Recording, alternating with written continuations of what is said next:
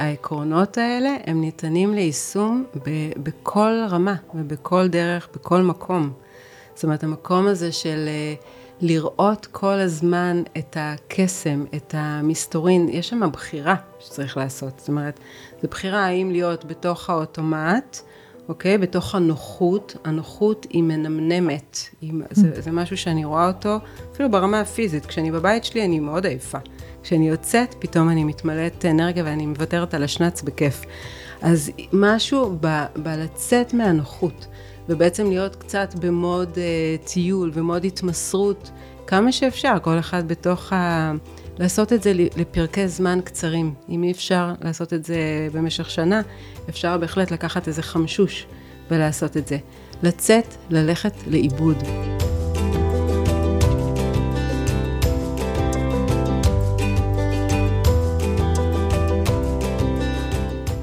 שלום וברוכים הבאים לפרק נוסף בפודקאסט. זה מתחיל בתנועה ואני אילנית תדמור. והסדרה הזאת של הפרקים בעצם נועדה להיפגש עם אנשים, יוצרים, מורים, אנשים שמובילים אנשים אחרים, כדי לדבר על החיבור בין הפרקטיקה, התרגול, היצירה והחיי היומיום. וזו בחירה מעולה להיות איתך, עינת לומברוזו, שהיא גם מורה לאימפרוביזציה וגם מלווה אנשים בתהליכי התפתחות בטבע וגם אה, נוודית. וכל הדברים האלו גם קשורים לתוך uh, תהליך שעבר דרך האימפרוביזציה בתנועה. אז קודם כל, ברוכה הבאה. תודה רבה. ואיזה כיף שאנחנו תופסים אותך בין לבין בשהייה בארץ. Mm-hmm. אז אמרתי, מיד חייבים, חייבות לעשות פרק ביחד. אז נתחיל רגע מהמפגש שלנו, ככה זה הכי טבעי לי. Uh, בעצם הגעת לסטודיו, לסטודיו פליי, uh, ללמוד בקורס שנקרא הכשרת מורים במורי mm. אימפרוביזציה. ושם כן. בעצם נתחיל. מצוין. אז קודם כל, כיף לי ממש להיות פה, וזה מדהים, כי בעצם כל הסדרה הזו שאת מוציאה, היא מדברת בדיוק את הדבר הזה שאני מסתובבת איתו בעולם, ואין הרבה uh, חיבורים כאלה בין הסטודיו לבין החיים, שמדברים את זה, שעושים את זה, שדנים בדבר. אה, וזה משהו שמאוד מעסיק אותי, אה, גם בחיים הפרטיים שלי ובמסע, שעוד נדבר עליו, אז אני ממש ממש שמחה על ההזדמנות הזאת. מעולה. אז תודה. אז נחזור לנקודה הזאת כן. של ההתחלה, ומשם נפלי גם הלאה. מעולה. אז אני, אה, חוץ מריקוד בשנות נעוריי, ג'אז, מודרני, הייתי מאוד מאוד בעניין, ובאיזשהו שלב שמתי את הכל בצד, ויצאתי לדרך אה, של החיים הבוגרים שלי, עם כל הדבר הזה בעצם עטוף וסגור באיזה בוידם. ואיפשהו סביב גיל ה-40, אה, אה, סביב איזשהו משבר בגיל ה-40, בעצם חיפשתי את הדבר הזה, שעכשיו ידליק אותי מחדש, שהביא לי תשוקה לחיים. ופשוט העזתי להגיד שאני אוהבת לרקוד, שאני רוצה לרקוד, והתחלתי לחפש איפה אני יכולה בעצם להביא את הדבר הזה לידי ביטוי, והגעתי אלייך בעצם לקורס. אז בעצם עד גיל 40 התעסקת ב... בדברים אחרים, אחרים לגמרי. כן, כן. קריירה שונה לחלוטין, כן. שלא קשורה לסטודיו לריקוד. ממש, למדתי עיצוב ולמדתי uh, מדיס, uh, במדיסין uh, שיאצו, הייתי מטפלת כמה שנים, ואז התגלגלתי לעולם האינטרנט. ואז הגעתי לקורס. וצריך לומר שגם בשביל הקורס הזה, בעצם גיל 40, שלוש ילדות צעירות מאוד בבית, ממש הייתי צריכה רגע לעצור את החיים השוטפים, את האוטומט, ולעשות שינוי שיאפשר לי בעצם אה, לקחת את הזמן ולהתחבר ולראות מה קורה לי בקורס. והדבר המדהים שקרה זה שבעצם אה, הקורס שלך, אה, כמו נתן לי את הבסיס התיאורטי ואת ההמשגה של הדברים שהגוף שלי כבר ידע. וזה היה, היה פשוט uh, uh, תהליך מדהים ללמוד ולפגוש את החומרים האלה שהגוף מאוד מאוד מכיר מבפנים, ועם הסדר והדידקטיות שהבאת שם, זה פשוט אפשר לפרק את הדברים ולהתחיל להתאמן עליהם ולהתחיל לשים לב אליהם, דברים שקודם היו בעצם... Uh, ככה אה, אוטומטיים. אה, ובאמת הדבר המדהים שקרה זה שכבר לקראת סוף הקורס אמרתי שיאללה, אני יוצאת לדרך, והקמתי את הקבוצה הראשונה הקטנה ביישוב שאני גרה בו, שזה משהו מאוד אופייני לי, פרפקציוניסטית, שרוצה קודם לסיים, ותעודה, וניסיון, וכל שאלת הערך וכולי, ושם זה לא היה. כאילו ידעתי בפנים שיש לי את הדבר הבסיסי המהותי לתת. עכשיו, עם הזמן, נשכלל ונרכוש ניסיון וכולי. אז רגע, לפני שנמשיך, יש פה הרבה נקודות. אחד, אם את זוכרת, מה היה המקום שאמרת, אה, ah, כאילו אם יש לך דוגמה לחוויה בסטודיו, שאמרת, רגע, את זה אני כבר יודעת, mm.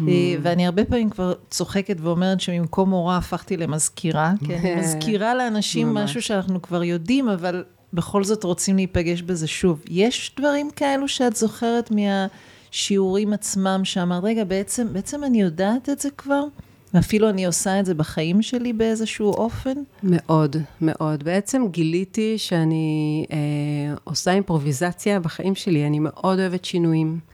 אני מאוד הרפתקנית, סקרנית, אוהבת לקחת סיכונים. יש הרבה משחקיות ויצירתיות בדרך שבה אני מתייחסת לחיים שלי. בגלל זה גם עשיתי הרבה מאוד דברים, נגעתי בכל מיני תחומים. אה, וכל העקרונות האלה של איך לשכלל את זה עוד יותר ולעשות את זה בצורה מודעת, זה בעצם היה השינוי הגדול שעברתי בתוך הקורס, אה, ומאז זה עוד ממשיך להשתכלל, כמובן. נכון, ואחד הדברים גם שסיפרת לי, וזה אולי גם משהו, כי יש לא מעט אנשים היום, אה, בכל תקופה אולי, אבל גם היום שאומרים, אוקיי, אני רוצה לעשות או רוצה לעשות שינוי, אבל יש ילדים, אבל זה עולה כסף, אבל רגע אני מחויבת, ובעצם את עם שלוש בנות, מגדלת אותן. אה, זה לא שיש איזה שהם אה, אה, מלא מלא כסף בצד, ועשית החלטה שאת עוברת למקום קטן יותר לגור, נכון. שיאפשר לך את המרחב ואת הזמן רגע להתמסר לקריירה החדשה, שלא ידעת בעצם שזה יוביל אותך כמו שזה הוביל. ממש, ממש. זה היה הימור. את יודעת, במשחק כמו במשחק, את לא יודעת מה תהיה התוצאה. אבל אה, קודם כל הייתה את הידיעה הזאת בגוף, את התחושה בלב, את ההתלהבות, את התשוקה. וזה מבחינתי הסימן הכי חזק שאני בדרך כלל מקשיבה לו. והאיך תמיד מגיע, הוא פשוט מגיע. אז באותה נקודה בזמן באמת הזכרנו את הבית הגדול שלנו למשפחה ועברנו לגור בקרוון קטן אה, באותו יישוב. ועבדתי באיזו עבודה זמנית אה, קטנה, כדי שיתאפשר לי ללכת ללימודים ולחזור ולהקדיש את כל הזמן הזה להתפתחות האישית, ושלא יהיה לי את הלחץ של לפרנס אה, מהר מאוד מ-day one. אה, ושנתיים כאלה, ממש לקחתי שנתיים, זה שנתיים של פאוזה בחיים בשביל לאפשר לה משהו חדש להיכנס. Mm-hmm. ומכיוון שזה סחף את כל כולי, אז אה, זהו, כבר לא הייתה שאלה. השאלה... והדבר הנוסף הנפלא שעשית, ש- שאני הרבה פעמים מציעה אותו, אבל מעטים לוקחים אותו. זה מיד להתחיל.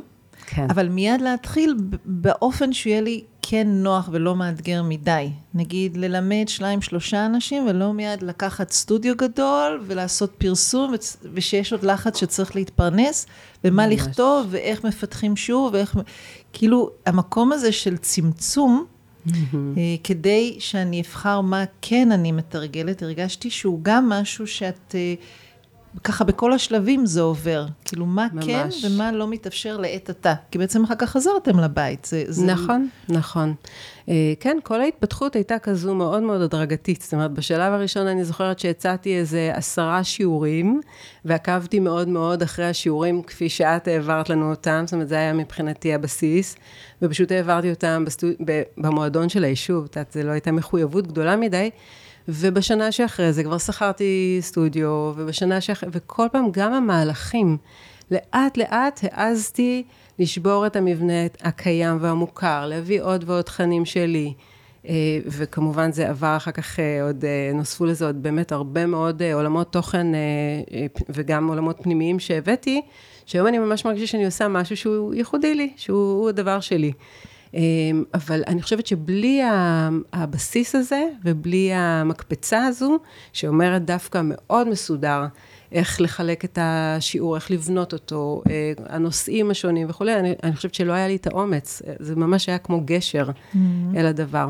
וגם כל פעם עוד איזה צעד, וגם להסכים שהקול הייחודי יגיע, ושזה בסדר רגע לעשות כאילו copy-paste, לא שממש mm-hmm. אפשר, כי, כי הרי זה לא איזה אה, רצפט כזה, זה, זה כן רגע איזשהו הלך כיוון, נושא, ושבתוכו מוצאים בכל מקרה איך עושים את הדבר ש... ש, של, שלך, ובעצם אם נתקדם רגע בתוך התהליך, את מתחילה. ללמד, יש קבוצות, את גרה בצפון, אז שם את פועלת, את עובדת גם בטבע, בחוץ, ומתחיל עוד מהלך, ובתוכו גם מגיעה הקורונה. ואת ממשיכה עם המהלך, והמהלך בעצם היה שהתנועה לא נשארת רק uh, בסטודיו, אלא היא מגיעה ממש אל החיים. נכון, נכון. אז באמת, אה, במשך השנים הקורס גם טפח מבחינת אה, כמות השיעורים, וגם מבחינת כמות הנשים, ואז אה, שתי קבוצות בשבוע וכן הלאה, ועוד כל מיני סדנאות שממש הבאתי את הטבע, הבאתי את התנועה אל הטבע, עבודה שהיא שונה. ובאמת, הדבר הנפלא כל כך שקרה, בלקאוט. בעצם היה... אז מה שרציתי בעצם להגיד, זה שכן היו רגעים שפתאום שמעתי את, את עצמי, ואני אומרת לעצמי, רגע, זה נשמע כמו אילנית. אבל לא נבהלתי מזה, אפשרתי, אפשרתי את זה, הבנתי שזה חלק מהתהליך של הלמידה. Mm. ועד היום, עד היום יש רגעים שאני לוקחת את הדברים שהם כל כך מדויקים, אם זה במילים, אם זה בנושא של השיעור. Uh, היום לעומת אותו, אחר כך בהמשך, באמת הבאתי מהכל, מתוך התכנים. היום כשאני יוצרת שיעור, אני בעצם אה, לא מכינה אותו מראש בדרך כלל. אני רואה מה מעסיק אותי בתקופה הזאת בחיים, ממש בימים האלה. אה, מה הדבר שככה מרגש אותי. למשל, אה, לפני שבועיים עשיתי שיעור בנושא סיומים, כי אני עכשיו בתהליך של פרידה לקראת המסע השני הגדול שלנו אה, כמשפחה. ובאמת חקרתי את המקום הזה של פרידה. כל חיי בעצם אה, לא ממש נפרדתי, זאת אומרת, אה, הועתקתי ממקום למקום, כבת לאיש אה, קבע, ככה עברנו מלא מלא מקומות mm. מגורים בכל הארץ, וכל פעם ככה נעצרה לי השגרה, והופ, מקום חדש והסתגלות, וידעתי נורא טוב להתחיל דברים. ובעצם אף פעם לא הייתה לי הזדמנות לד... ללמוד לסיים דברים, ולהיפרד, ולהיות נוכחת בתוך הפרידה עם כל מה שעולה בה. וזה בעצם מה שאני עושה עכשיו, בחודש, חודשיים האחרונים. נכון. אז כן, הקורונה, עוד לפני הקורונה, אה, כבר בינואר 2019, אה, קנינו כרטיסי טיסה לפרו. היה לי, אה, הייתה לי תשוקה, חלום מאוד מאוד ישן לצאת לטיול משפחתי, והחלטתי להגשים אותו. זה התחיל כחלום כמוס כזה, שהיה לי אפילו מפחיד להגיד אותו בקול רם, כי אבא של הבנות נשאר פה בארץ, אנחנו לא חיים ביחד, ועוד כל, כל הסיבות האפשריות למה לא. וכל הזמן החזקתי את המקום הזה של, אבל אולי אפשר כן, בוא נראה איך כן, איך כן. ואחרי מספיק זמן העזתי לספר קודם כל אה, לשותף שלי להורות, וכשקיבלתי אור ירוק, אז אה, זה פתאום נהיה ממש אפשרי. והבנות שלי אה, ככה קפצו על ההצעה. ומה הגילאים שלהם היו אז? אז הן היו 16, 14 ו-11. זהו, שזה לא ביציאה. גילאים. זאת אומרת, שאני יודעת על משפחות שמטיילות, בדרך כלל הילדים הם מאוד קטנים. נכון. זה גיל מאוד uh, חברתי גם, וזה גיל שיש להם מלא מה להגיד ורצונות משלהם, ועדיין יש נכון. הסכמה. כן. ואז אתן מחליטות ומתחילות לארגן, כי זה דבר דורש מלא תכנון וארגון מראש. אה, מה שגם מחובר לאימפרוביזציה, שכן דורשת ארגון והכנה, ופשוט אנחנו mm-hmm. רואים, כמו בטיול, בדיוק ככה מה קורה.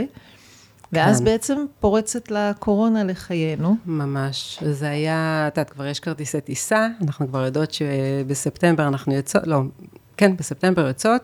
הבית מוזכר כבר מיולי, הייתה כוונה לצאת לטיול כבר מוקדם, וברגע שבמרץ, כשהתחיל הסגר הראשון, בוטלו הכרטיסים לפרו, ונשארנו ככה, אוקיי, מה עושים? היה עדיין אפשרי לבטל הכל ולחזור אה, אה, אחורה, אבל אמרתי, לא. למרות הכל, אני ממשיכה עם ההשכרה של הבית, מי שהבטחתי לה את הבית ביולי, ננדוד בארץ עד שנבין מה קורה. אז יולי-אוגוסט באמת הסתובבנו בארץ, ואז אה, ממש לקראת סוף אוגוסט, הבנות שלי אמרו לי כבר, אמא, או שנוסעות כבר, מחליטות לאן ונוסעות כבר, או שחוזרות לבית ספר. אנחנו משהו בין לבין הזה, כבר מרט את העצבים של כולנו, ובאמת בדקתי מה המצב בעולם, רוב המקומות היו סגורים, אי אפשר היה לטוס להרבה מקומות, ושתי האפשרויות הסבירות היו טורקיה או מקסיקו. אה, חישוב מהיר, טורקיה, ספטמבר, אוטוטו נהיה קר, ומה קורה, שאר אירופה סגורה, ואז החלטנו על מקסיקו, ושבוע מיום ההחלטה כבר נחתנו שם. ככה שלא היה לי הרבה זמן לחקור ולשמוע ולעשות הכנה. אה, ו- וככה התחיל המסע שלנו. פשוט התמסרנו לדבר הזה, והסתובבנו כמעט שנה במקסיקו ואחר כך בפרו. אז ברגע נצלול אל תוך המסע הזה, ש- שאני כן. זוכרת שהיינו בקשר, ואמרת לי, לא, לא, אני טסה, ואמרתי, וואו. א', האומץ על לטוס, גם ככה לבד עם אה, ש- שלוש בנות, אפילו שהן לא קטנות, אבל זה עדיין. ו- ובכלל להסכים לעזוב הכל וללכת אחרי החלום של לטייל ולנוע. אמ, כי גם אני הרבה שנים, עד שהבן שלי נולד, הייתי מסתובבת, זה mm. חלק מהמקצוע, גם ללמד ולהעביר סדנות, ו- ו- ואני יודעת כמה זה גם אה, נשמע קסום, אבל זה גם דבר מאתגר מאוד, אז בטח עוד עם בנות.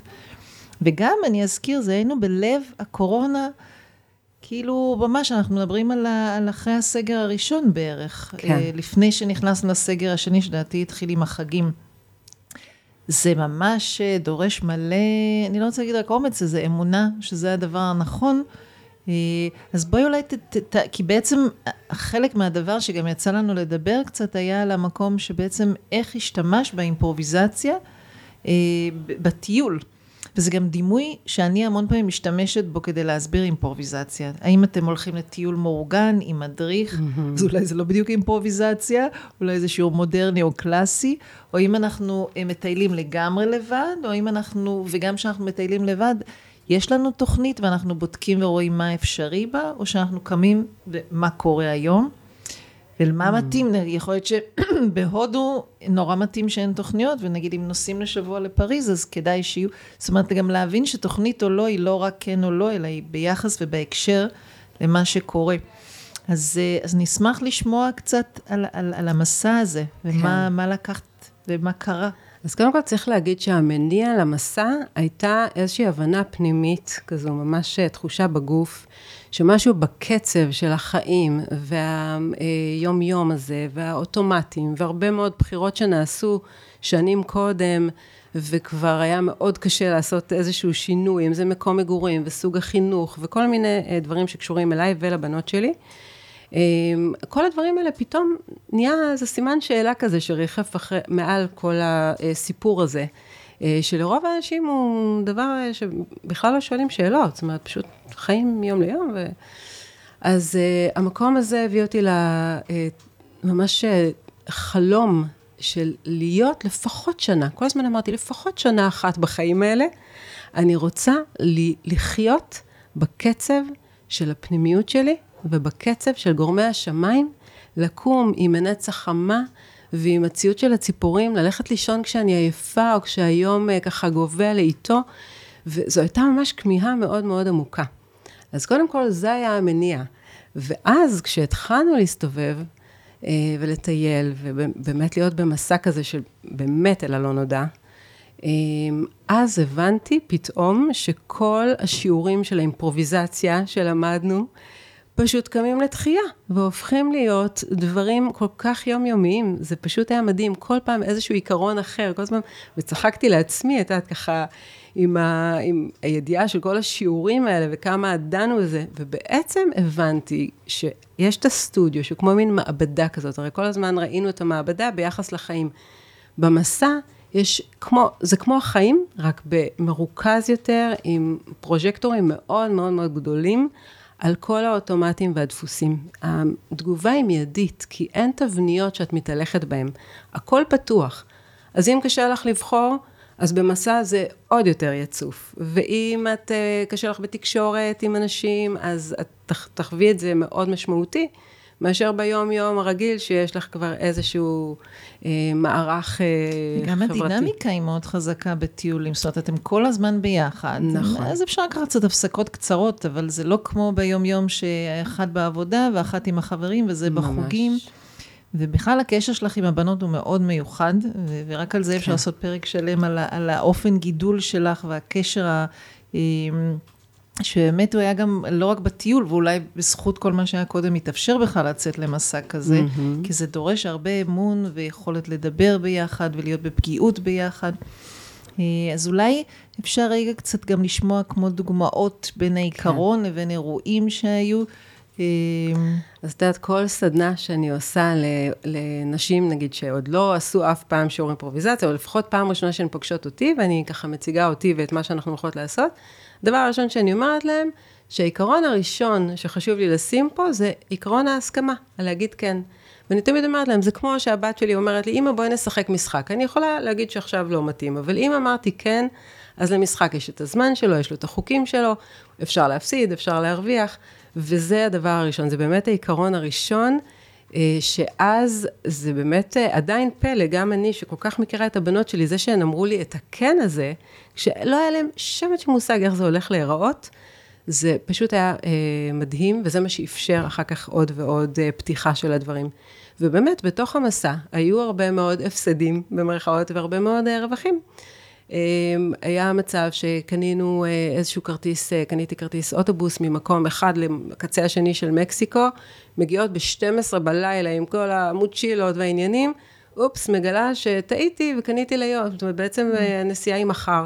אז אם כל המוצ'ילות חוזרות והולכות לישון ולמחרת באות, ואת יודעת, זה כמו הפסד קטן כזה, אבל את במשחק, אז את ממשיכה הלאה. והיו פעמים שהיה בדיוק הפוך. אה, נסענו מדרום אה, מקסיקו, מצ'אפס, נסענו צפונה, לצפון הרחוק, רצינו לחוות קצת את המדבר אה, המקסיקני, ואז חברה שראתה איזשהו קורס שקורה בצ'אפס, המקום שממנו רק יצאנו, מספרת לי על הדבר הזה, וזה לא עזב אותי, אמרתי, שואו, איך עזבתי? איזה פספוס. אבל במשחק אין פספוס, הכל אפשרי, ופשוט שאלתי את הבנות שלי, תגידו, מתאים לכן שנמשיך פה את השלושה שבועות ונחזור לצ'יאפס, שזה ממש הקצה, זה טיסה. והן אמרו, יאללה, אנחנו זורמות איתך. אז אמרנו, אוקיי, טוב, יש לנו שלושה שבועות, לאן ניסע? הסתכלתי על המפה, נזכרתי באיזה טיפ שאיזה חבר נתן לי על סן פנצ'ו, איזה מקום בחוף אה, יפהפה. הגענו לסן פנצ'ו, וזה היה אחד ה highlights של הטיול הזה. הכרנו שם חברים שאחר כך המשיכו איתנו שוב ושוב, וגם פגשנו בפרו, ובעצם הרווחנו בענק. זאת אומרת, הרווחנו גם את הסן פנצ'ו וגם את הקורס הזה שחזרתי אליו, אה, שהייתה חוויה מדהימה. אה, אז כן, זה ההסכמה. אבל לצד גם ההסכמה הזאת, שאני מסכימה איתך, יש, יכולה להיות הסכמה כמו בזוגיות, כמו בלהיכנס לסדנה, כמו להסכים לטיול. ואני מרגישה שעדיין יכולים להיות גם הרבה לואים קטנים, אה, שטוב לתת להם מקום ולשמוע אותם, mm-hmm. וגם שלפעמים, כמו בזוגיות וכמו בטיול וכמו בכל קשר, צריך לפעמים לחדש את ההסכמה, לא תמיד, כאילו לפעמים מגיעים בלילה ועייפים, וזה באמת מתיש, ואני יכולה לשמוע את הקולות של המתבגרות, אוף. איך, איך, איך, מה, מה אז עושים עם הרגעים שקשה ולא מסתדר, mm-hmm. ויש את המשברים, ואולי געגועים לחברים גם. נכון. אז כן, יש, יש גם אתגרים. אמ, אני חושבת שהעיקרון הבא שאנחנו עובדות איתו בסטודיו הרבה, היום אני יותר ויותר עובדת איתו, זה ה grounding. החלק הזה שבו אנחנו רגע שוכבות על הרצפה ונותנות, מניחות למשקל שלנו, לקחת אותנו למטה ולקבל את התמיכה וההתמסרות הזאת. אה, ואני חושבת שזה משהו שהצלחתי לבנות גם בתנועה וגם בנוודות הזאתי. אה, אז יש לנו את המשפחה שלנו. והמשפחה הרביעייה הזאת שהסתובבנו, זה באמת אה, סוג של קוורטט כזה, שמחפש כל הזמן את ההרמוניה, ויש גם את הקולות האישיים של כל אחת. יש את מי שאוהבת את הים, ויש את מי כמוני שלא אוהבת לחוט ומעדיפה את ההר, ויש כל מיני צרכים, ואחת שגולשת, ואחת שצריכה אינטרנט מדי כמה ימים, אי אפשר יותר מדי זמן באיזה יער אה, בלי קליטה. אז כן, קודם כל, במסע מתאפשר המון המון זמן, ונהיה לנו את ה bonding הזה ואת השיחות האלה, ובעצם יצרתי את המיכל, שלא משנה איפה אנחנו, זה יכולה להיות ארוחת הבוקר המאוחרת, זה יכול להיות אה, בארוחת ערב אה, אחרי יום שלם של טיול, יושבות ונותנות זמן לכל אחת להגיד איך היא מרגישה ומה היה לה ומה היא רוצה. ולפעמים זה נפתח לשיחה ולבאמת אה, מכאובים או דברים או בקשות וצרכים, ולפעמים זה רק אה, איזה כיף ואיזה יופי ואנחנו רק אה, בעצם מדברות את החוויות שלנו. אז זה מכל מאוד מאוד חשוב, זו האדמה שבעצם ליוותה אותנו גם כשהיינו בתנועה. ויש אה, גם את המקום הזה של הקשב פנימה והחוצה, גם זה עיקרון. אבל לפני זה, אם נשאר רגע בעיקרון הזה, זה נשמע כן. כמו שהייתם עושות עבודת קבוצה. ממש. זאת אומרת, לרגע נכון. שאנחנו זזים, נגיד בסטודיו כר- משלישייה והלאה, אז נגיד רביעייה זזות, זה יום כן. טיול, או שוהות, אני לא יודעת אם זה היה על בסיס יומי השיחה, או מתי שיתאפשר. מש, מתי שיתאפשר, לפעמים גם שלוש פעמים ביום, בימים שלא... אז זזות, כן. ו-whatever עושים, ואז יש את הזמן גם בסטודיו שהיינו מתיישבות, וכל אחד משתף רגע איך הוא חווה את הריקוד המשותף הזה, והריקוד ממש. הוא או ללכת אה, לשפת הנהר, או רגע להיות באיזה בית קפה שכל אחת רגע נחה בו, לא משנה מה הטיול, יש את הזמן רגע של לשתף, ו- ואחד הדברים שבאמת אנחנו משתדלים בסטודיו גם זה שאיך המילים עכשיו הם רגע עליי. מה לי יש, מה לי קורה, מה אני חוויתי, ויכול להיות שבאותו זמן שכולנו טיילנו בנהר, כל אחת חוותה משהו לגמרי שונה. וזה, איך זה לא מקרין על כולם, זה, זה נשמע ממש. משהו קצת מזה, משפחתי, מאוד שזה כזה. מהמם. מאוד. במקסיקו, בערים של אווחקה, הזדמן לנו להגיע לאיזשהו בית עץ מאוד קטן, גם סיפור של מקרה, עוד מהמקרים האלה המדהימים שקרו לנו בדרך, והגענו לבקתה בלי חשמל, רק עם סולארי, ועם קמין עצים, בערב היה קריר, וישבנו, ויום אחד נגמר לנו כל החשמל, אז ישבנו לאור נרות, ותמרי נגנה לנו ביוקללה, ושרנו, ופתאום הן שאלו אותי כל מיני שאלות על הלידות שלהן, ונהיה ערב סיפורים מדהים מדהים, וככה יום אחרי יום אנחנו ארבעתנו ביער, יוצרות, מציירות, מטיילות, מבשלות. פשוט קסם, אני יכולתי להישאר שם, להישאר לש... for life. אה, תמרי, לעומת זאת, אחרי שבוע, הספיק לה הבידוד הזה. והיא פשוט אמרה, את יודעת, התיישבנו ככה לאכול, והיא אמרה, אני, אני צריכה קצת חמצן. היא התכוונה לווי-פיי, כן? אמרנו, יאללה. אז נסענו לאווחקה סיטי, והיינו שם שבועיים. ואז אני זאת שאמרתי, די לעיר, אני רוצה טבע, וככה התגלגלנו על... זאת אומרת, שזה כן, עוד עיקרון פה, שההובלה משתנה. ממש. זאת אומרת שיכול להיות שאת אומרת, יאללה, בואו נלך ליער, לא משנה אם זה כאילו קרה, או שאת ראית את ההזדמנות ואמרת, יאללה, ואת מובילה למקום, ואז מישהו אחר, ולא משנה עכשיו היררכית מי הגיל, מכבדים את הרצון, גם אם אי אפשר ברגע זה, אז נזוז עוד יומיים, או עוד יום. וכן נכבד את הרצון, שזה משהו שמאוד מרגיע, שאתה יכול רגע להיות ביחד, להצטרף למישהו אחר, ואחר כך יהיה את המקום שלי גם. ממש. כי זה לא רק אחד או אחת שכל הזמן מחליטה.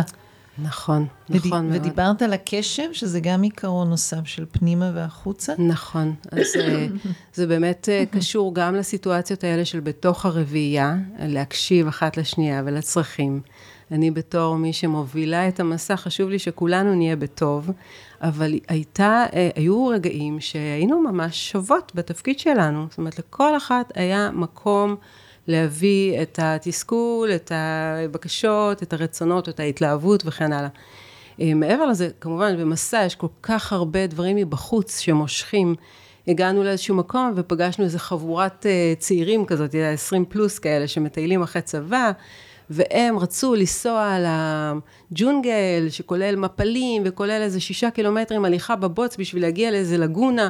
עכשיו, הטבע וכל הסיפור מאוד מאוד התאים לי, אבל שאלתי את עצמי, מתאים לך עכשיו להיות עם איזה חבורת אה, צעירים אה, תוססת? והבנות, ראיתי שהן מתלהבות מזה, ונוצרו שם קשרים מדהימים, חוצי, אה, את יודעת, אה, גילאים, ופשוט משהו כל כך יפה. ואמרתי, יאללה, אני מתמסרת. זאת אומרת, יש את ה... גם כשבא פנימה, איפה אני אומרת, לא, זה לא מתאים לי, ואיפה אני מוכנה גם ואיך בעצמי. זה היה ללכת כל כך הרבה זמן בבוץ? זה היה מדהים. זה היה פשוט, מה שהיה מדהים זה אחרי השישה קילומטרים האלה, שכל רגל שאת מוציאה עם המגף מהבוץ, וואו. את מגיעה ללגונה ששווה כל uh, צעד. אז כן, אז היו גם רגעים כאלה. היו גם רגעים מאתגרים, בעיקר לקראת הסוף, כשנסענו לפרו, והתיישבנו באורבמבה, בעמק הקדוש, אני התאהבתי לגמרי בהרים מסביב ובהכל. הבנות כבר היה קצת uh, עייפות כזאת, של, uh, בעיקר של געגוע לארץ, לאבא, לחברים, לשגרה. ואני זוכרת ששאלתי את עצמי, מה אני עושה עם הגעגוע הזה? אז קודם כל, דיברנו על זה שכשיש געגוע, אז אה, זה בעצם איזשהו חוסר בתוכנו, ואז לראות מה חסר לי, אוקיי? אז גם המקום הזה. וגם פשוט לכבד את זה, ולתת לזה מקום, ולראות איזה פתרונות יש, יותר שיחות עם הארץ, יותר זומים, אה, יותר לחפש חברה. זאת אומרת, אם אני מסתכלת שאני מתגעגעת, ואני אומרת, mm-hmm. נגיד אחת הבנות אמרה, אני מתגעגעת לשיחה עם חברה. סליחה, אז, אז, אז, אז בעצם הפתרון זה בוא נייצר זומים, בוא נדבר וכזה, או שאת אומרת עוד לחפש גם פנימה? גם וגם. ממש ממש גם וגם. זאת אומרת, זה גם לראות איפה החוסר, כי כשעפנו, אז אף אחת לא הרגישה געגוע. זאת אומרת, זה לא היה משהו מדובר. אם הגענו למצב של להגיד אני מתגעגעת, זה בדרך כלל כי משהו בפנים, בפנים חסר, והרבה פעמים איזושהי התבוננות פנימה אה, נתנה לנו את התשובות, את יודעת, של מה חסר. חסרה לי חברה, חסר לי חיבוק, אני רוצה יותר לאט, נמאס לי לטייל כל היום. אוקיי? זה משהו שהבנות אמרו באיזשהו שלב. שהן רוצות קצת שגרה כזאתי. אז באמת, בפרו שכרנו בית והיינו שם שלושה חודשים, בלי לזוז הרבה. כי יש משהו שנשמע מדהים, וגם אני יודעת מהחיים שלי, של זזתי ולימדתי מלא, ואז אני זוכרת שהגעתי לאיזה פסטיבל שהגיעו בפרייבורג בגרמניה, פסטיבל contact, והגיעו mm. מורים ותיקים ממני, נגיד אז בעוד 15 שנה. והסתכלתי וראיתי כמה הם עייפים mm-hmm. ובודדים. ואני זוכרת שאמרתי, שימי לב אם זה באמת החיים שאת רוצה כל הזמן רק לעבור ממקום למקום. אה, זאת שאלה, זה כמובן אתם משפחה, אז אתן לא מסתובבות לבד בעולם, אה, שזה אחרת, ו- ו- וגם זה, אני שוב אומרת, יש כאלו שזה סופר מתאים להם, אה, כן. המקום הזה של לזוז, אבל יש לזה גם מחיר, כי, כי השגרה גם מרגיעה משהו. נכון. איך, איך, איך, אז באמת, איך זה שכל הזמן זזים ואורזים? אז יש לכם את הבית שזה השיחה, אבל באמת מבחינת השחיקה והעייפות. אז יש שם כמה דברים. קודם כל, היו באמת רגעים שעשינו נסטינג יותר ארוך. זאת אומרת, מצאנו לנו איזה מקום נעים, אמרנו, אוקיי, כל עוד נעים לנו, אנחנו פה. אוקיי? ואז עובר יום ואני מודיעה ל guesthouse, בית מלון, whatever, אומרת להם, אוקיי, אנחנו פה שלושה ימים. ואז אחרי שלושה ימים, אנחנו אומרות, אוקיי, נאריך לשבוע. ולפעמים הארכנו, הכי הרבה שהיינו במקום אחד, זה היה באמת שלושה חודשים בפרו, או חודש וחצי בסן קריסטובל במקסיקו. אז כן, היו את האיים האלה שאפשרו את הבית הזה, ואז אני חיכיתי לרגע שנתחיל להתגעגע לתנועה, שתהיה איזושהי סקרנות למשהו אחר. הרבה פעמים זה בא מתוך המקום, זאת אומרת, פגשנו אנשים שסיפרו לנו שהיו באיזה מקום מדהים אחר, ואז פתאום, טאק, ניצת את ההתלהבות, ויאללה, בואו ניסע. אז זה לגמרי כל הזמן להקשיב לדבר הזה. בעניין החברתי, אז באמת זה אחד האישויים של אה, בטח עם אה, בני נוער. אה, אני חושבת שיש שם משהו גם ללמוד בתקשורת תוך כדי מסע. זאת אומרת, אני חושבת שבמהלך המסע הזה עשינו מלא חברים חדשים. קורה משהו מדהים קודם כל, כי בתור נוודית או מטיילת, את אה, חשופה בעצם לעזרה ולנחמדות של האנשים מסביבך. זאת אומרת, את קצת תלויה בהם, אלה שמכינים לך את האוכל, אלה שאת לנה אצלם, אלה שאומרים לך ימינה, שמאלה, למעלה, למטה.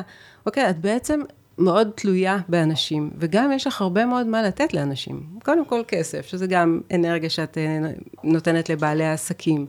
וידע וניסיון וכל מיני דברים שאת מספרת למטיילים חדשים וכולי. זאת אומרת שהאינטראקציה הופכת להיות מאוד מאוד נוכחת, ומה שאני שמתי לב שקורה, זה שקודם כל הלב נפתח, ואז כל בן אדם, אפילו גברת גדולה עם הרבה סלים שעולה על האוטובוס הציבורי, הופכת להיות פוטנציאל לקשר. זאת אומרת, כולם הופכים להיות פוטנציאל למפגשים, ואת לא יודעת איפה זה יהיה משמעותי, איפה זה יהיה רגעי, ואיפה זה בכלל לא יקרה. את לא יודעת. וזה מדהים, כי רכשנו חברים שעד היום אנחנו בקשר ממש ממש טוב, ואינשאללה גם נחזור לבקר אותם במקסיקו, וגם ישראלים שטיילו, שעד היום אנחנו חברים מאוד טובים ונפגשים פה בארץ. זאת אומרת, יש משהו ש... נכון, יש את הגעגוע לחברים המוכרים, אבל גם יש פתיחה להמון המון חדש. שזה קצת גם, אם נחזור לסטודיו, אה, שפעם שאלו אותי מה זה להיות אה, מתרגל מתקדם באימפרוביזציה, אז יש הרבה רשימה של דברים, אבל אחד מהם בשבילי זה הסכמה רגע להיות בדואט עם כל מי שבעצם מתאפשר.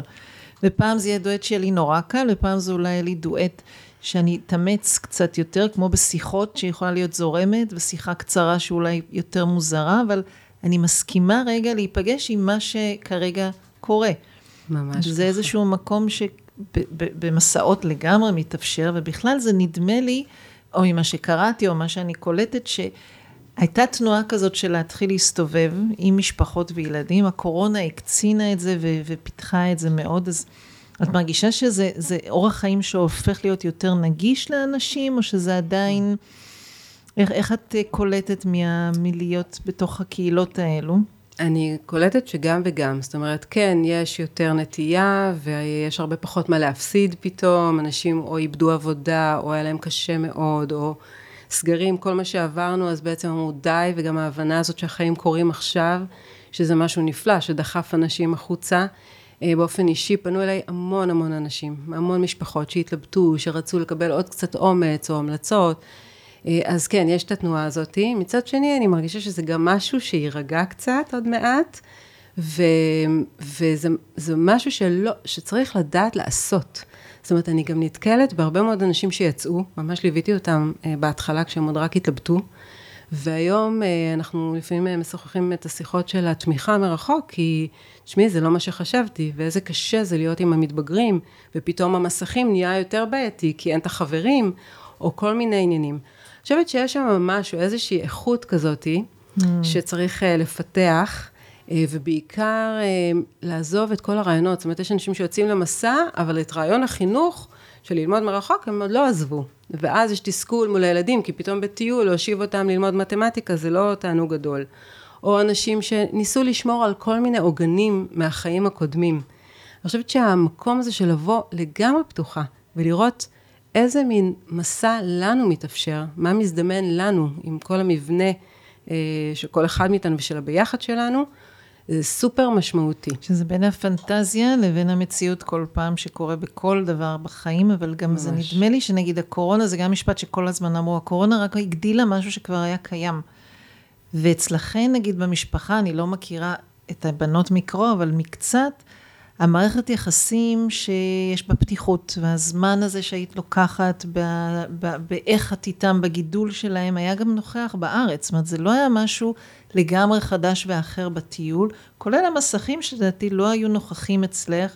נכון. אני ביקרתי אתכם כמה פעמים וראיתי שהמקום הזה של, אה, זה היה הרבה לפני שידענו שתצאי למסע. Mm. אבל שהעיקרון הזה של לעבוד עם מה שיש, ואיך יש איזה צמצום, בניגוד לתפיסה של עוד ורכישות וכמה רק הנוחות, אלא המקום הזה היה, סתם מדוגמה, סתם אני אתן את הדוגמה הזאת כי היא נורא נורא בהירה, ש... והיא נורא פשוטה, וכאילו אמרתי, איך לא חשבתי על זה קודם, של, אה, שסבונים כמו של פעם, ולא כאילו סבון במיכל פלסטיק כזה, שאמרתי, למה לא נכון. חשבתי, כאילו הכי פשוט, אבל ככה היה בהרבה דברים שראיתי אותך בבית, מתנהלת עם הקניות. ועם האופן שבו mm. מכינים אוכל, ואיך הבנות היו חלק מאוד אקטיבי בתוך ה... אה, היום-יום. הם לא היו רק אה, משרתים, מביאים, אה, מסיעים, מחזירים וכזה. אז, אז זה גם חשוב לראות איזה טיול מתאים לי, עם המשפחה שלי ולכמה זמן. נכון מאוד. זה, זה איזשהו מקום כזה שאני באמת כאילו נתתי את הדוגמה שלי ביחס למורים האחרים, והבנתי שלי לא מתאים לחיות כל הזמן ורק להסתובב. עם כל זה שאני מאוד אוהבת, ורוב חיי הסתובבתי בעולם, מי שמכיר אותי, מכיר אותי מהתקופה שאני כאן בארץ, אבל הבנתי גם מה כן ומה לא מתאים לי, שלא מתאים לנסוע ממקום למקום ללמד כל הזמן. כן. אה, כן. וגם את, מה שאני שומעת במסע שלכם, זה שבאמת לשהות, השהייה, כן. כדבר, וזה לא כמו לנסוע לחודש או שבועיים, זה, זה ממש. משהו אחר. נכון, אני חושבת שזה משהו שאגב הופך את הטיולים, את המסעות המשפחתיים של הרבה אנשים למתישים, לכבדים, זאת אומרת, יש אה, אטרקציות, אז כל היום נוסעים לאטרקציה הזאת ולאטרקציה הזאת. אני חושבת שהטיול שלנו באמת הוא טיול הרבה יותר אה, מקיים, במובן הזה שהוא באמת שואף להגיע למקומות היותר אותנטיים, וזה לא שדילגנו על כל האתרים היפים, אבל המינון היה הרבה יותר קטן, הקצב הוא הרבה יותר איטי. Mm. וכן, הסיפור הזה של ה-less is more, שזה משהו שככה, אנקדוטה מהעבר שלי באחד מהטיולים לצפון אה, הודו, אה, כל מי שהיה בהודו מכיר את ה-hot bucket, וכבר עשיתי כמה עשרות כאלה אחרי איזה חודש ומשהו, ובכל זאת היה רגע אחד, הייתה מקלחת אחת, שזכורה לי עד היום כרגע מכונן, שהלכתי, ביקשתי את ההוט בקט היומי שלי ככה מהמאמה שישנתי אצלה בבית, והיה לי שיער מאוד מאוד ארוך ומלא כזה, ועשיתי את המקלחת שלי, את יודעת, ככה עם המינון של המים החמים והברז של המים הקרים, והמים הספיקו לי בדיוק, לא טיפה אחת חסרה ולא לא נשארה טיפה אחת, וככה גם חפפתי וגם אה, הורדתי את השמפו מהראש והכל. ואני זוכרת שבאותו רגע ממש הרגשתי איזה סוג של אה, אושר עילאי כזה, איזה מין תחושה של תובנה מאוד מאוד עמוקה. שיותר מדי זה לא טוב, ופחות מדי, יש איזה מקום כזה של הבדיוק הזה, והדבר הזה ליווה אותי אחר כך כל החיים, זה לא שמימשתי אותו כל הזמן אה, עד הסוף, אבל לאט לאט עם הזמן אני הולכת ומממשת mm. אותו יותר ויותר. משתכללת במסע, בתוכו. משתכללת, כן. ובעצם במסע באיזשהו שלב החלטתם אחרי זמן, כן חזרתם לארץ. כן. כן, הדיל היה שנוסעים לשנה. Okay. אוקיי. לעד שנה. אה, ועומדים בחוקים של, של המשחק. של המשחק, בדיוק. אז חזרנו. אמ, וכן, הבנות ממש רצו לחזור, היה להם פה הרבה מאוד מה, למה להתגעגע וכולי, ולא שלי לא היה, אבל לי כנראה עדיין המקום הזה של המשחקיות ושל התנועה אה, חי בתוכי. אה, וזהו, ואנחנו היום אה, בעצם מתכננות כבר את המסע הבא שלנו. רגע, אבל בעצם חזרתם והייתם כאן כמעט שנתיים. שנתיים, כן. ואנחנו נפגשנו באמצע, ואז אמרת לי, טוב, הבנתי. אנחנו חוזרות למסע. נכון. אה, אז שנתיים כן חזרתם, ובעצם הבנות חזרו למסגרות, שגם על זה אולי נגיד שכאילו היה יציאה אז, אה, ויציאה מהמסגרות, ובעצם כמעט לא היו מסגרות, כי כולם היו בזום. אז בעצם נכון. יצא שאתם הרווחתם, כי במקום לשבת מול מסכים, אתם הסתובבתם. אבל כרגע, אה, שהמסגרות ממשיכות, לעת עתה לפחות, הם בעצם החליטו לעזוב את המסגרות. אתם בעצם כרגע יוצאות למסע שהוא עם, עם בלי הגבלה לשנה, או שאני טועה. אנחנו יוצאות למסע שהוא בלי הגבלה, אה, אבל עם ביקורים אה, מתוכננים בארץ. זאת אומרת, אנחנו כן יודעות שאנחנו יוצאות לכמה חודשים, ואז חוזרות, ואז נצא שוב. ובתכלס, רב הנסתר על הגלוי. אני לא באמת יודעת להגיד לך, יש איזה מתווה ויש איזה ככה שאיפה או חלום. אה, אבל באמת באמת שאנחנו עוד לא יודעות, אפילו אין לנו יעד, וזה ממש תכף קורה. אה, אבל כן מתהווה. את אה, משחררת את הבית לא רק לשכירות, אלא נכון. פיזר, זאת אומרת, זה אחרת הפעם. נכון, נכון. אני משחררת, אנחנו... כן, אני לא יודעת אם האופי שזה יהיה אופי של נוודות של כמה שנים, או שנמצא איזשהו מקום שנרצה להיות בו יותר זמן. הכל פתוח כרגע, גם הבנות בשלב כזה שהן גדלות ומשתנות, וכל רגע דברים יכולים uh, לצוץ ולקרות. אבל הן משחררות את עצמן מהבית ספר, אתם מחליטים כן. שהן לא, לא, לא עושות למידה מרחוק. נכון. כן, אנחנו נשחרר את זה, יש למידה אדירה מרחוק, כן. מכל הכיוונים נכון. האחרים. Uh, בעניין הזה באמת אפשר לדבר על העניין של, uh, על העיקרון של שכלול, של פיתוח. Mm-hmm. אז אני חושבת ש...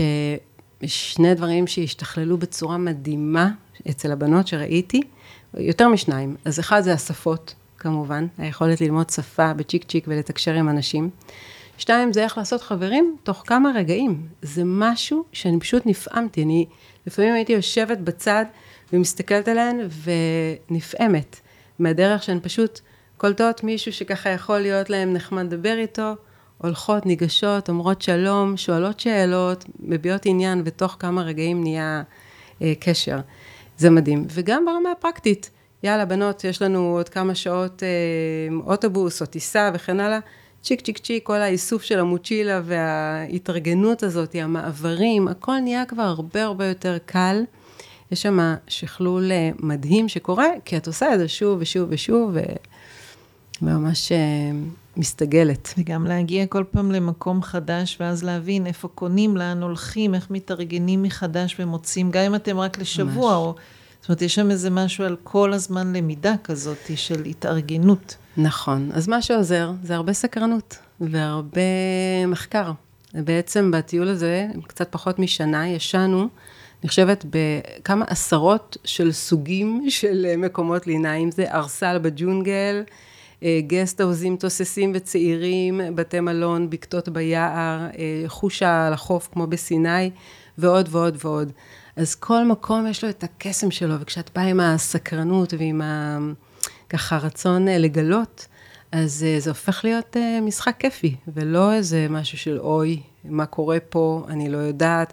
התרגלנו גם להיות זרות ולתת את הזמן, היינו מגיעות למקום ויודעות שפחות מיום, יומיים אנחנו עוד לא שופטות ועוד לא עושות החלטות, בואו, רגע נהיה, רגע נראה.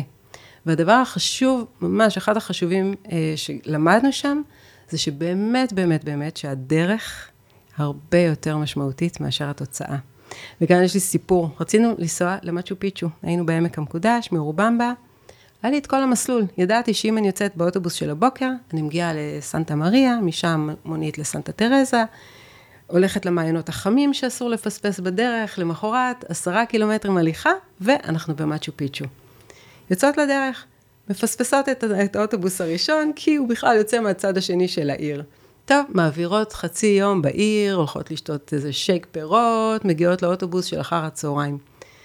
מתחילות את המסע לסנטה מריה, ומשם לסנטה תרזה, כבר מאוחר מדי בשביל המעיינות.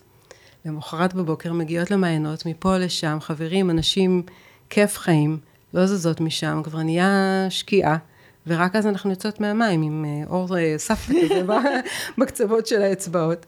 טוב, נשען עוד לילה בסנטה תרזה, ואז נמשיך למחרת. למחרת הולכות, מגיעות אחרי העשרה קילומטרים האלה של הליכה משגעת באיזה סמי ג'ונגל כזה, סמי טרופי, הליכה יפהפייה, מגיעות סוף סוף למרגלות המצ'ו פיצ'ו, לאגואס קליינטס, זה השם של העיירה. אבל מה זה רעבות ועייפות אחרי הליכה, מה עכשיו נלך לראות את המצ'ו פיצ'ו ככה, בואו נלך להתפנק על איזה ארוחה טובה, מצאנו בית מלון קטן, ורק סוף סוף, אחרי ארבעה ימים, הגענו למצ'ו פיצ'ו. אז, ואת יודעת, הדבר שאנחנו הכי זוכרות, זה את הדרך לשם, כמה מדהימה היא הייתה, וכמה חוויות צברנו שם. אז אה, זה פשוט חי, זה קם hmm. לתחייה. הדבר הזה. כמה אנחנו מדברים על זה בסטודיו, שכדי ללמוד משהו על באמת לשכלל את הגוף, אז כמה הדרך משמעותית ולא רק התוצאה, לעומת ההתנהלות היומיומית שלנו, שלוקחים את הכוס ומארגנים את התיק. ובמין, mm. כשיש זמן, ככה זה לי נשמע, שכשיש את הזמן, אז אפשר באמת להכיל את ה, אוקיי, נחכה עוד רגע, ועכשיו נשהה פה במעיינות. כשיש לנו מעט זמן, אז זה דורש באמת תכנון אחר. וגם עולה פה עוד דבר שהוא על מה כרגע אני מוותרת ומה אני מרוויחה. אה, שגם כשיש לך שנה, אז יש לך אה, תמיד ויתורים. את קראת לזה בהתחלה נכון. פספוס. אה, כן. אני לא מזמן שמעתי הרצאה של, איזה, של איתי מרטנר, חבר, שאמר, אנחנו כל הזמן חווים מה אנחנו הולכים לראות הצגה, אז מה פספסנו את הקונצרט? הולכים לראות את הסדרה, מה לא ראינו עכשיו ב... כל הזמן החוויה, מה פספסתי בתוך ההקשר של כמה אנחנו אה, במקצב. כן. דיברת על, על הגרעין הראשון של הרצון לצאת, להאט את הקצב או להיות, אולי זה לא להאט, זה להיות בקצב אחר, כי זה נשמע שזה שפע של דברים קורים בכל רגע בטיול כזה. אז זה לא פחות, זה פשוט נכון. אחר, וזה לא קצב איטי או אחר, זה פשוט קצב אחר לגמרי של דברים. ממש, ממש ככה. אני חושבת שהקצב הוא, הוא קצב קשוב. זה פשוט חיים של קשיבות nonstop. Uh, uh, את כל הזמן בפנימה, החוצה, פנימה, החוצה, מה קורה, יש הרבה מאוד נוכחות, הרבה, הרבה פחות בריחה. וזה באמת uh, מביא אותי למרכיב הסודי, נקרא לו. המרכיב שבאמת, בלעדיו, כל הדבר הזה לא היה כזה fun. שהוא המרכיב של המסתורין, של הקסם. כי כשאת מטיילת ואת מתמסרת להפסדים, כמו שקראנו להם קודם, ולרווחים הקטנים, ולקשרים, ולדברים האלה, את מגלה שבעצם יש איזו יד נעלמה, שכמו לוקחת אותך לכל מיני מקומות, וגם אם פספסת ולא הגעת לכאן, אז הגעת לשם, ואם פתחת את הלב ועשית מעשה מדהים פה, הוא איכשהו חוזר אלייך ו- ויביא לך איזה משהו מדהים שבכלל לא חשבת עליו. ויש לי סיפור uh, גם בעניין הזה. היינו בלגונה דה צ'קאווה, שזה איזשהו חוף שהוא הכי סיני של מקסיקו שאפשר ככה בשביל לתאר אותו. זה חושות, ובמקרה הגענו לשם, ופתאום ראינו שמתאספים מלא אמנים ומוזיקאים וסדנאות, והתברר לנו שהולך להיות שם פסטיבל מטריף, uh, שכולו כזה בהתנדבות ובחינם וכולי. ובאמת הסתובבו שם המון מוזיקאים, והם קצת היו הפסקול של כל החופשה הזאת. כל היום ישבו שם תחת הצלייה המרכזית, ונגנים נכנסו ונגנים יצאו, והייתה שם מוזיקת ורה קרוז, מוזיקה מקסיקנית כזאת שמחה, ביג בנד עם וואו. כינור ו- ומיתרים ותופים ומה שאת רוצה. בקיצור, אני יושבת לי בארסל ככה בכיף, והם פתאום שרים שירים כל כך משמחים ומקסימים, אמרתי, אני חייבת ל- ללכת לשמוע מקרוב. אני מתקרבת ומצלמת אותם בווידאו, ומתקרבת, מתקרבת, ואני רואה שתמרי שלי יושבת איתם עם היוקללי, לימדו אותה את הכמה אה, אקורדים, והיא ניגנה ככה עם כל הזה, ממש שמחה גדולה. בסוף המופע הזה, אה, אחד הנגנים בא אליי, וככה הציע לי לקנות את הדיסק. עכשיו, אני, אין לי איפה לשמוע דיסק, אני עוד במסע ארוך ארוך, אבל את יודעת, מהמקום של הפרגון, ונהייתה איזו שיחה קצרה, שאני כבר עם המוצ'ילה, בשביל לצאת מהחוף, להשאיר את הבנות עם מאיר, שבא עם אבא של הבנות, שהוא בא להיות איתן, ואני כבר בדרך החוצה, הוא תופס אותי, ובעצם אה, מציע לי לקנות את הדיסק, ואני בשמחה, ואז הוא אומר לי, וזה הטלפון שלי, ואם אתן מגיעות לעבר הקרוז, תהיו איתי בקשר, אנחנו חיים במקום מקסים באיזה אשרם. זה, שמה את הפתק בתוך הארנק, ושוכחת מזה לחודשיים שלמים. ואחרי חודשיים אנחנו בכלל בוואחקה סיטי, ואני מסתכלת על המפה, ופתאום אומרת, וואלה, ורה קרוז לא רחוק, בוא נתקשר לאוסקר, נראה מה קורה. הוא אומר לי, בואי, תגידי לי מתי את מגיעה לקוואטפק, אני שולח לך נהג. לא שאלתי אותו, לא מה מזג האוויר, לא האם אנחנו מתנדבות או משלמות או מה עושות או כלום, לא ידעתי כלום. ונסענו לשם והגענו לאשרה מדהים, שהיינו בו שבועיים, התנדבנו שם, קמנו כל יום בחמש ליוגה, והכנו שם אוכל, ופשוט חיינו יחד איתם חיים אה, מדהימים. זה היה באמת אחד הדברים אה, המופלאים שקורים לנו בטיול. אה, אז ככה, דברים קורים. וואו, אז זה הקסם. איזה סיפור. עולות לי שתי שאלות. אחד, איך ואם בכלל, אולי זו שאלה קצת כזאת, אבל בכל זאת, נגיד אני, שאני לא יוצאת עכשיו למסע, מה כן את יכולה להציע לי כמשהו ביום-יום? איזה הלך רוח אני יכולה לקחת באיזשהו אופן? כי כשחשבתי לשאלה, אמרתי, אוקיי, אם נשים רק לשבועיים, אפשר? הלך רוח מזה, ואני אומרת, לא, רגע, מה, מה את מציעה ממי שעכשיו זה אורח חיים? ואת כאילו יצאת, אפשר להגיד, מחוץ למטריקס שרובנו בו. אה, אז לא, אז, אז זה אופציה אחת, שבאמת יכולה להתאים לחלק, והיא גם לא בכל רגע בחיים מתאימה לכולם. זאת אומרת, התבשלו כל מיני תנאים שיתאפשרו לך לעשות את זה. אז אם אני נשארת פה, במסלול שלי, של אה, מרכז הארץ אפילו, מה אני יכולה לקחת ממה שאת חווה כטיפ, כמו תבלין? Hmm. אז אני באמת חושבת שהעקרונות האלה, הם ניתנים ליישום ב- בכל רמה ובכל דרך, בכל מקום.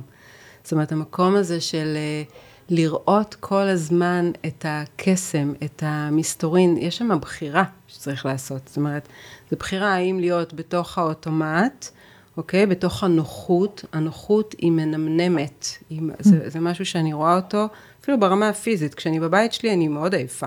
כשאני יוצאת, פתאום אני מתמלאת אנרגיה ואני מוותרת על השנץ בכיף. אז משהו בלצאת מהנוחות, ובעצם להיות קצת במוד uh, טיול ומוד התמסרות, כמה שאפשר, כל אחד בתוך ה... לעשות את זה לפרקי זמן קצרים. אם אי אפשר לעשות את זה במשך שנה, אפשר בהחלט לקחת איזה חמשוש ולעשות את זה. לצאת, ללכת לאיבוד. לא לדעת לאן. זה הדבר שבאמת אפשר ליישם אותו הכי קל, וגם בכל מסגרת זמן, זה גם שלוש שעות לטייל בעיר, יש הבדל בין ללכת עם הגוגל מפס ולעקוב אחרי נקודות ששמעתי, או פשוט ללכת ככה, ולראות מה קורה, ולפתוח את הלב, ולתת לדברים לגעת בי, ולראות מה אני יכולה להביא לסביבה, mm. לאנשים שאני פוגשת. ואז זה הופך להיות הרפתקה. מעולה, פחות גוגל מאפ, זה טוב. כן. ושאלה אחרונה, ככה לפני שאנחנו מסיימות באמת עם המקום של איזה פרקטיס או תרגול, אה, רצית להקריא לנו גם משהו. כן. אז, אה, אז רגע, אני אשאל ותעני, mm-hmm. ואז אפשר גם להקריא אחד או שניים גם. אה, בתוך שגרה שהיא אי שגרה, עדיין מה, אם יש איזשהו תרגול שאת עושה עם עצמך, אה, שלא mm. רעבים לרוץ לאנשהו, אז אולי זה גם יותר אפשרי. מה הדבר שאת עם עצמך כן כמו איזה ציר בבוקר, אם יש טקסים, או mm. כל דבר אחר? אז אני הבן אדם של הכי, הכי פחות טקסים בחיים שלי, אני הפוכה ממך בעניין הזה. זאת אומרת, גם כשנורא ניסיתי, וזה מאוד מאוד היה לי טוב לעשות משהו קבוע במשך זמן, אף פעם לא התמדתי, ואז משהו אחר היה לי הכי טוב בעולם לעשות באופן קבוע. הדבר היחידי שאני יכולה להגיד שכן התמדתי בו במהלך הטיול, זה יקיצות מאוד מאוד מוקדמות, כי ככה אני בנויה. מתעוררת לפעמים לפני השמש.